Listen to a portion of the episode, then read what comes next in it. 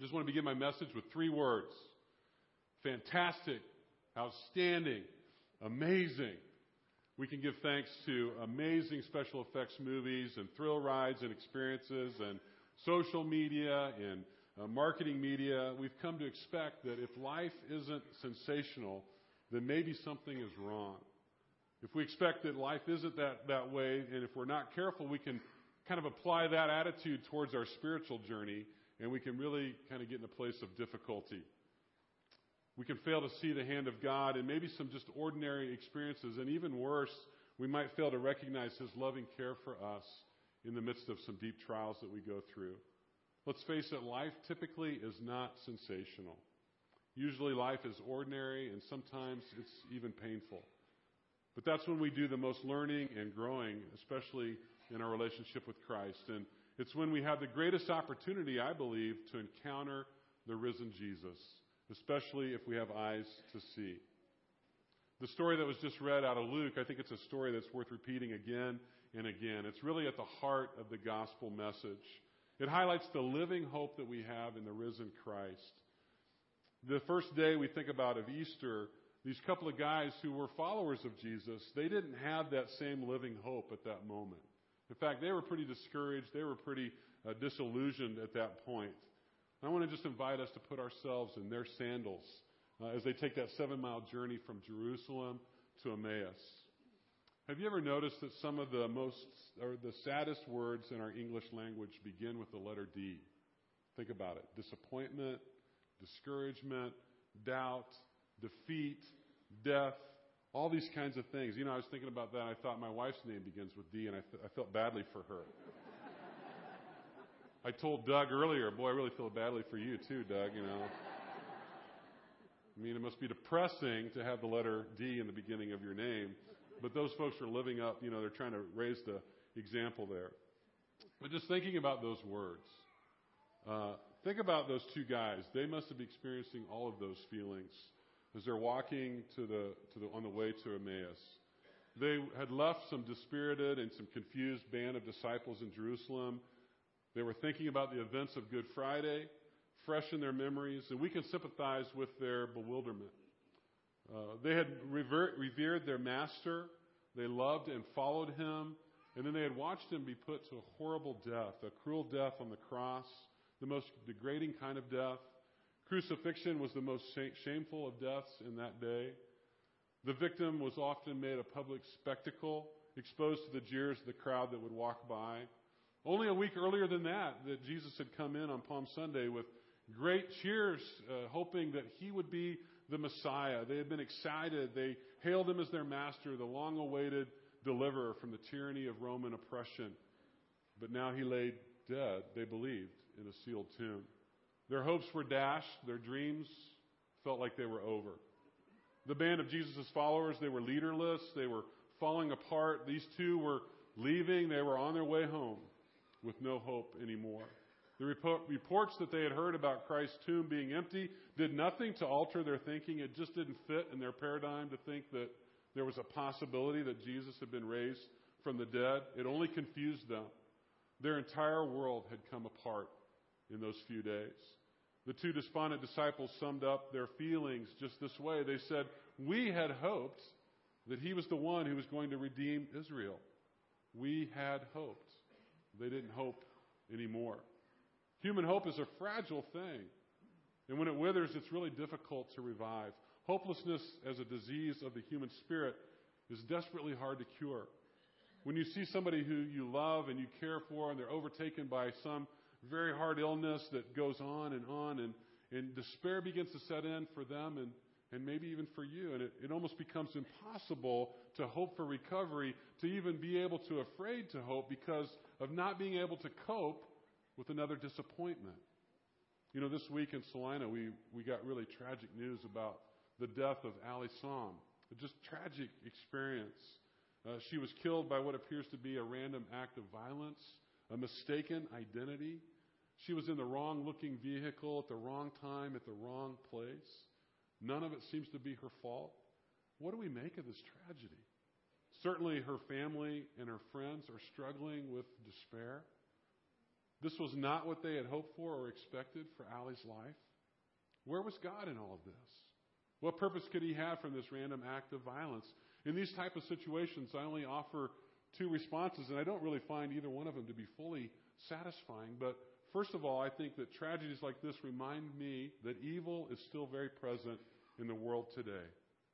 The reality is that we have two kingdoms at war, in conflict with one another in this world. The first kingdom is the one that's ruled by the enemy of God, who's made it clear that his purpose is to come and to kill and to steal and to destroy everything that God has created for good. And we also have the reality of the kingdom of God that's been initiated, and, and it is present, but it's not fully here yet. It's the kingdom that was initiated by God's Son through his life and his death and his resurrection.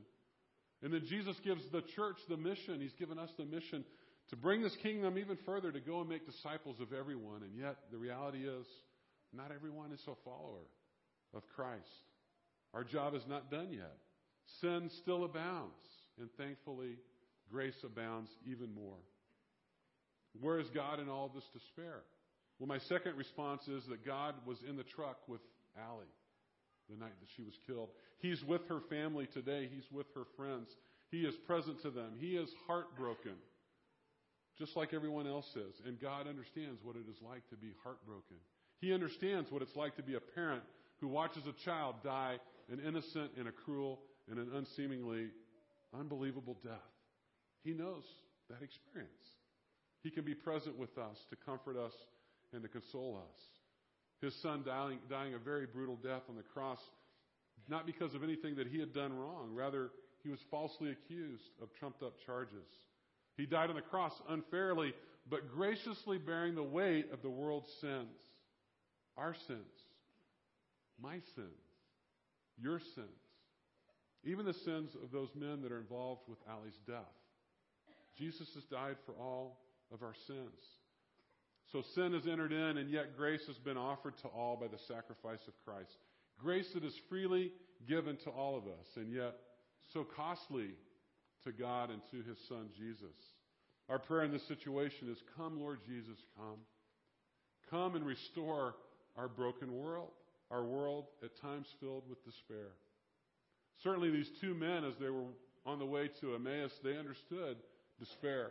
They had built a wall of hopelessness as a result of the last few days of their experience. They were trapped in their despair. Again, they said, We had hoped, but they don't hope anymore. What they were saying is, We don't expect it now. Once we did, we had it. We had this thing called hope, but now it's gone. And I wonder if this is something that we can identify with ourselves. Has something or someone come between you and your relationship with God at some point in your journey? If so, I just invite you to listen to the story of the journey to Emmaus because the heartbreaking experience is only the beginning. It's not the whole story. So, as these travelers are making their way to Emmaus, we're told a stranger falls in among them. It was going to be one of the most wonderful walks in history.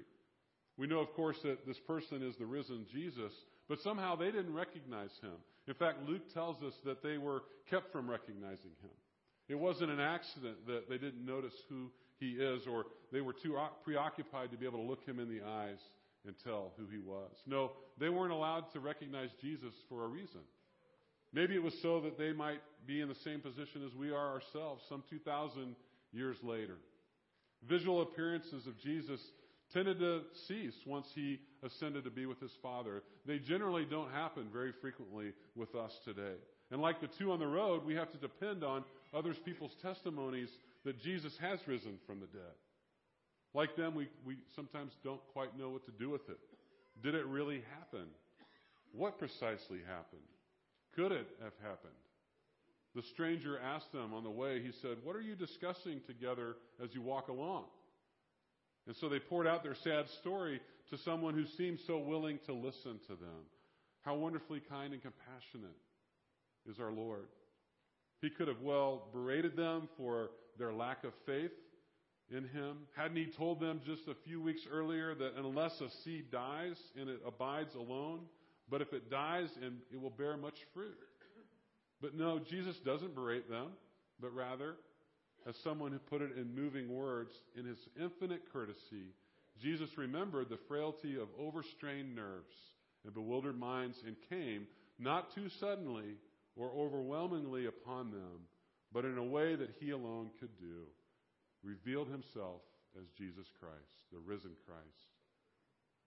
The way that Jesus deals with the situation, I think, is really a great lesson to us uh, to our, who are in a position to help people who have lost hope. You see, people who have lost hope, they need companions. They need companionship. They need people to join them in their walk of bewilderment and their walk in despair. They need a listening ear before they're going to be ready for any kind of advice. The last thing they need is a pep talk or uh, uh being told to snap out of it. Instead, we should be encouraged to be present with them as Christ was with these two on the road. Love them by listening to them, by accepting what it is that they feel. There'll be time later on to point them to hope and to the one that brings hope, but let first things be first. Just be a present, loving, listening person in their life. Their spokesman, these two, Cleopas, uh, expressed surprise that being asked what was worrying them. He said, Are you the only one in Jerusalem who doesn't know the things that have happened here these last few days?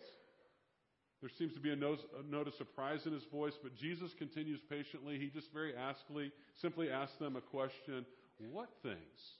Tell me. What's bothering you? What's concerning you? And they said, About Jesus of Nazareth. These two guys, they begin to tell the story, best they know, about who Jesus is or was and what they understood about him. And they were correct in their theology as far as it went. They told the stranger that this Jesus was a prophet, powerful in word and deed before God and all the people. He was. Notice their use of language. He was. They didn't have hope that he would be present with them today or moving forward. He wasn't relevant to the present, or otherwise they wouldn't have been in their present downcast, downcast circumstances. Their experience of Jesus was in the past, and they thought they were alone. The cross had taken him from them, and their minds hadn't made sense of this changed situation. They hadn't adjusted to what had really happened. The cross was just a great negative to them at this point. Now, we've all heard exciting testimonies about what Jesus has done in the past. But what about the present? The past is history. The questions must be Is Jesus a present, bright reality to us today? To you and to me? Do we always recognize Him beside us? in any in every circumstance or situation. Life has many different distractions. There's hard work, um, there's difficulty, there's routine. Sometimes we feel tired. Things like ill health or other uh, difficulties happen in our life. They, all these things can kind of just grind us down over time, and we become uh, someone who lives life almost mechanically, never lifting our eyes from our pathway, our journey, to be able to discover who is God and where is He at in our circumstances? And in that kind of situation, life loses meaning and we feel washed out. But this story is a story that can give us hope. Jesus is still there. He is the unseen stranger walking with us in all of our difficulty and all of our circumstances, listening to us. And if we're willing to hear his voice, he's revealing himself to us. And as the two disciples speak uh, of the cross, he took hold of their bewilderment and sorrow, and he gave them a heartening experience. You know what he did? He pointed them to the self revelation of God in the Scriptures. He pointed them to God's Word. Luke tells us, and beginning with Moses and all the prophets, Jesus explained to them what was said in all the Scriptures concerning himself. It's amazing. He basically took them to the Old Testament and began to unpack the Old Testament for them in a way that they could begin to understand how God was at work in this situation, what God was doing uh, through the work of bringing the Messiah and allowing the Messiah to suffer. Jesus must have given these Emmaus travelers the most amazing exposition on the Old Testament that the world has ever known. And yet, he gave it to a congregation of two.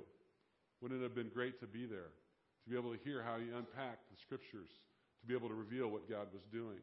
And so for them, he began to take this jigsaw puzzle of all the types and the shadows and the symbols of the Old Testament revelation, and he began to bring them together so they could see a clear picture of what God was doing. He would have reminded them that very back in the beginning, the fall of humanity, the apparent victorious Satan in the form of the serpent, was told that the seed, the offspring of the woman, will crush your head and you will strike his heel.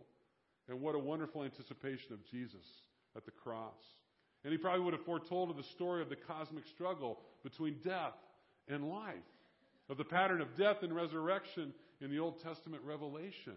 It's clearly visible as you look at it. It's visible in the life of Abraham, who's willing to sacrifice his dear and only son only to be able to get him back. It's, it's in the story of Joseph. As, as we think about how his brothers turned on him and they sold him into slavery, and then he ends up in prison uh, again on false charges. Where have we heard that story before? And yet, all of it he's preserved so that he might become the benefactor of his brothers who tried to destroy him. The exodus of the, Israelites from Egypt after being saved from the angel of death through the sign of the blood of the Passover lamb. Surely Jesus would have taken them to the book of Isaiah and he would have discussed the Jehovah passages about the suffering servant. He would have recounted the, the nation of Israel and how they had to go into Exodus, into exile, and then brought back again to rebuild Jerusalem. How it all was a symbol of the great redemption that God would bring through the personal, personal relationship with the risen Messiah. Here was proof that Jesus fulfilled all the prophecies over all the centuries that these Old Testament anticipations of his passion and the triumph of life over death proved that he indeed was the Messiah. The two disciples couldn't have expected that sharing their problem with a stranger on the Emmaus Road would actually lead to some solutions. But there was more to that than what we see. Christ was there beside them. He was there more than just simply to offer them some solutions. He was in the problem itself. Jesus told his two listeners, Did not Christ have to suffer these things? The problem is, is how, the, how were the disciples going to make sense of the cross? How to accept it? And Jesus helped them to do that. He showed them that the cross itself was the creative act of God. It was all a part of God's purpose. The Apostle Paul would write later that God was in Christ reconciling the world to himself, not counting men's sins against them. The cross of shame and suffering had become the cross of redemption for all who would come to Jesus in repentance and faith. Now, think about it. When Jesus comes into our life, when he intrudes our life, and he probes our thoughts and our feelings, especially when we're in a place of disappointment or confusion or even despair, he comes in and he joins with us for the purpose of blessing us. But how do we respond? Do we like, are we like the disciples from Emmaus who invite him to go on the journey with us? Who welcome his initiative and welcome him to minister to us? Do we want him to keep talking and keep sharing and keep explaining what previously had baffled us? Or are we going to let him continue on his own journey, separate from ourselves? Sometimes the things that he reveals are uncomfortable as he encroaches on our, on our deeper things, the private areas of our lives. Cleopas and his companion, they even accepted a gentle rebuke that Jesus made. He said, How foolish you are, how slow of heart to believe all that the prophets have spoken. I think the key word in that is all. It wasn't that they hadn't read the prophets of old. It was just that they maybe had concentrated in the scriptures that had talked about the triumphant Messiah, the one who was going to come and bring victory and conquer all the oppressors. But yet the passages that spoke of a suffering servant didn't fit in with the expectation they had of the Messiah, and they tended to skip over those passages. When they'd been given the whole exposition of the scriptures, they reacted positively. In fact, they wanted to learn even more from him. And think about this this two hour journey from Jerusalem to Emmaus, it probably felt like only five minutes as they were excited to hear how Jesus was unpacking the scriptures for them. They were so absorbed in the conversation with Jesus, they still hadn't recognized who he was. And so Luke informs us that as they approached the village to which they were going, Jesus acted as if he was going to go on further. You see, I think Jesus, Jesus is a gentleman. He's not going to force himself on us. Uh, he's not going to move into our lives if we really don't want him to go there. He waited for their invitation to come in. God gave to the world, I think, maybe the greatest, but maybe also the most dangerous gift. He gave us free will. We freely have the opportunity to invite Jesus into our hearts, into our lives, but we also freely have the opportunity to say, No, thank you. Jesus, we'll just let you keep going we're not going to invite you in. I hear about that. I think about the vision of the book of Revelation where we find his words. He says, Here I am. I stand at the door and knock. If anyone hears my voice and opens the door, I will come in and eat with him and he with me. There's a famous picture that's painted about that very scripture passage. And there's a picture of Jesus knocking on a door and there's no handle on the outside of the door. And I believe there is a handle. I think it's only on the inside of the door. But this is very much the situation in the Emmaus story. We're told that Jesus acted as if he was going to go further.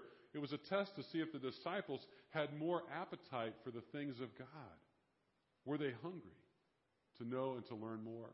They did, and we're told in the scripture passage, they urged Jesus strongly, stay with us. That's the sort of invitation that Jesus can't resist. He went in to stay with them. Stay with us. And so when he went in, there was a basic meal that was quickly put together. There was bread on the table. And it was the moment for Jesus to reveal himself to these two disciples. And so, how does he do it? We're told that simply he took the bread, he gave thanks, he broke it, and he began to give it to them.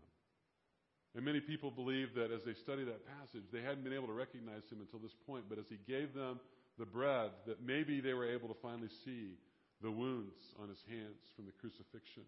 And they were able to recognize that this was Jesus, the one in whom they had placed their hopes in. And in the moment where they recognized him, we're told that he vanishes, he disappears. Why did he have to go away?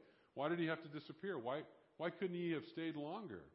He could, but he didn't. I think it's all part of the education that he was taking the disciples through the last 40 days that he was on earth. And that was how to manage without his bodily presence from now on.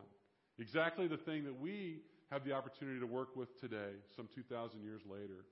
But He is with us. He is with us because God gave the gift of the Holy Spirit to His followers. And so we have the presence of Christ as we trust in Him. God gives us the gift of the Holy Spirit.